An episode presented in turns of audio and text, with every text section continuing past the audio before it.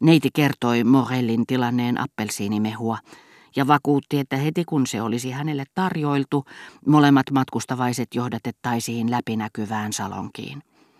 Sillä välin häntä itseään kun odotettiin, neiti lupasi kuin saduissa lähettää heidän seurakseen älykkään pikkunaisen, jotta aika kuluisi nopeammin. Häntä nimittäin kutsuttiin jo.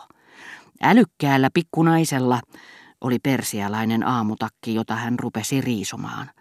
Monsieur de Charlie pyysi, ettei hän tekisi sitä, ja nainen pyysi tilaamaan itselleen champagnea 40 frangia pullo. Todellisuudessa Morel oli sillä hetkellä Germantin ruhtinaan seurassa. Hän oli muodon vuoksi ollut erehtyvinään ovesta ja astunut huoneeseen, missä oli kaksi naista, jolloin nämä olivat kiireen kaupalla jättäneet herrat kahden kesken. Monsieur de Charlie ei tiennyt siitä mitään, mutta kiroili ja sadatteli, yritti avata ovet ja hälytti paikalle neitin Noemin, joka kuultuaan älykkään pikkunaisen kertovan paronille Morellia koskevia yksityiskohtia, jotka eivät käyneet yksin hänen itsensä Jupienille antamien kanssa, ajoi tämän ulos ja lähetti hetken kuluttua tilalle kiltin pikkunaisen, joka ei näyttänyt heille yhtään sen enempää, mutta kertoi kuinka luotettavassa talossa he olivat ja tilasi champagnea hänkin. Raivosta kiehuen paroni kutsui taas paikalle neitin Noemin ja tämä sanoi, pitkäksihän tämä käy, naiset ottavat asentoja, mutta näyttää siltä kuin hän ei haluaisi tehdä mitään. Lopulta neitin Noemi taipui paronin uhkausten ja lupausten edessä ja lähti kiusaantuneen näköisenä vakuutettuaan, ettei heidän tarvitsisi odottaa viittä minuuttia kauempaa. Nämä viisi minuuttia kestivät tunnin, ja sen kuluttua Noemi johdatti raivoavan paronin ja murheellisen Jypiänin puoliavoimelle ovelle sanoen, Täältä te näette oikein hyvin. Siellä ei tällä hetkellä tapahdu mitään erityisen kiinnostavaa. Hän on kolmen naisen seurassa ja kertoo heille juttuja asevelvollisuusajaltaan. Lopulta paronin onnistui nähdä ovenraosta ja seinäpeileistäkin, mutta kuolettava kauhu pakotti hänet nojautumaan seinään. Morel siinä tosiaan oli hänen edessään, mutta ikään kuin pakanallisissa mysteerioissa tai taikamenoissa se oli pikemminkin Morellin varjo, palsamoitu Morel, ei edes kuolleista noussut Morel niin kuin Lasarus, vaan aave, Morellin haamu, joka oli palannut tai manattu tähän huoneeseen, missä kaikkialla seinillä ja divaaneilla toistuivat mustan magian tunnukset, ja istui muutaman metrin päässä hänestä sivuttain. Morellin kasvoilta oli paennut väri kuin kuolleelta ikään. Kalman kalpeana naisten keskellä, missä hänen olisi luullut ilolla temmeltävän, hän pysytteli jäykkänä, epätodellisen liikkumattomana, ja hänen voimaton käsivartensa yritti hitaasti ojentua ottamaan hänen edessään olevaa champagnelasia, mutta turhaan. Häntä katsellessa sai epävarman vaikutelman, kuin kuullessaan uskonnosta, joka puhuu kuolemattomuudesta, mutta tarkoittaa sillä jotakin, mikä ei sulje pois olemattomuuden mahdollisuutta. Naiset ahdistelivat häntä kysymyksillään. Näettekö, kuiskasi neitin Noemi paronille.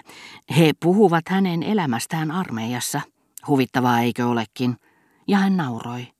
Oletteko nyt tyytyväinen? Kuten näette, hän on rauhallinen. Lisäsi neiti aivan kuin olisi puhunut kuolevasta. Naiset kyselivät kyselemistään, mutta hervoton Morel ei pystynyt vastaamaan heille, ei edes kuiskatun sanan ihmettä kuulunut.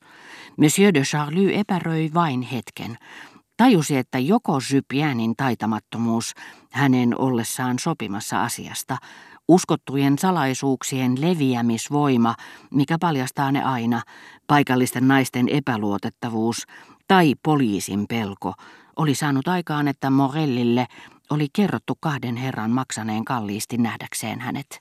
Kolmella naisella korvattu Germantin herttua oli johdatettu ulos takakautta ja pelosta vapiseva, taitamattomaksi typertynyt Morel sijoitettu siten, että Monsieur de Charlie näki hänet jotenkuten, mutta hän itse kauhusta sanattomana, niin ettei uskaltanut lasiinsa tarttua siitä pelosta, että pudottaisi sen, näki selvästi paronin.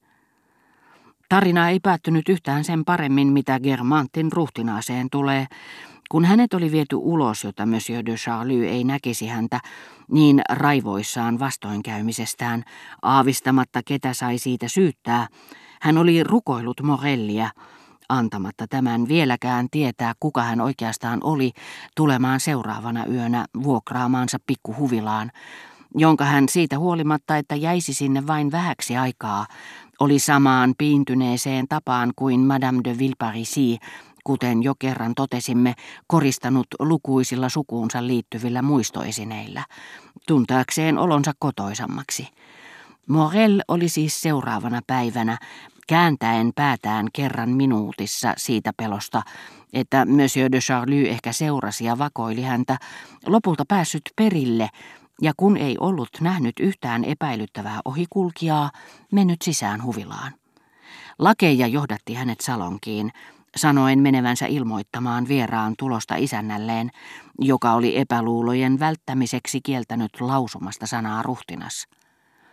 Mutta jäätyään yksin ja yrittäessään katsoa peilistä, oliko ohimokihara kohdallaan, Morel luuli näkevänsä näkyjä.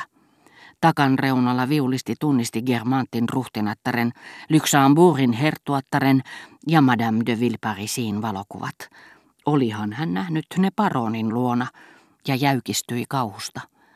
Samassa hän huomasi Monsieur de Charlyn kuvan, joka oli hieman taka-alalla. Paroni näytti kiinnittävän Morelliin oudon ja tuijottavan katseen. Hulluna pelosta Morel tointui pahimmasta säikähdyksestään, päätteli joutuneensa ansaan, jonka paroni oli hänelle virittänyt koetellakseen hänen uskollisuuttaan. Laskeutui huvilaan johtavat portaat parilla harppauksella ja rupesi juoksemaan tiellä, minkä jaloista lähti. Niin, että kun Germantin ruhtinas annettuaan satunnaiselle tuttavalleen aikaa tutustua paikkoihin, mietittyään tosin ensin mahtoiko se olla varovaista ja mies vaaraton, astui salonkiinsa. Hän ei tavannut siellä ketään. Vaikka hän kuinka olisi lakejansa kanssa varkaitten pelosta ja revolveri kourassa, tutkinut läpikotaisin koko talon, ja sehän ei ollut suuren suuri, kellarikerroksen ja puutarhan joka kolkan, seuralaista, jonka läsnäolosta hän oli ollut vuoren varma, ei näkynyt enää missään. Ruhtinas tapasi hänet viikon varrella vielä moneen otteeseen, mutta joka kerta Morel, tämä vaarallinen tyyppi, livisti pakoon ikään kuin ruhtinas olisi ollut vielä vaarallisempi. Morel ei koskaan vapautunut epäluuloistaan, ja Pariisissakin hänen tarvitsi vain nähdä ruhtinas, kun hän jo lähti käpälämäkeen. Tällä tapaa Monsieur de Charlie tuli varjelluksi pelkäämältään petokselta ja kostetuksi niin ikään, ilman että hän edes aavisti sitä, puhumattakaan siitä millä tavalla. Mutta muistot siitä, mitä asiasta kuulin kerrottavan, väistyvät jo toisten tieltä. Kapearaiteinen lähtee taas kolistelemaan vanhan auton tahtia, jättääkseen matkustajia seuraaville asemille ja ottaakseen uusia tilalle.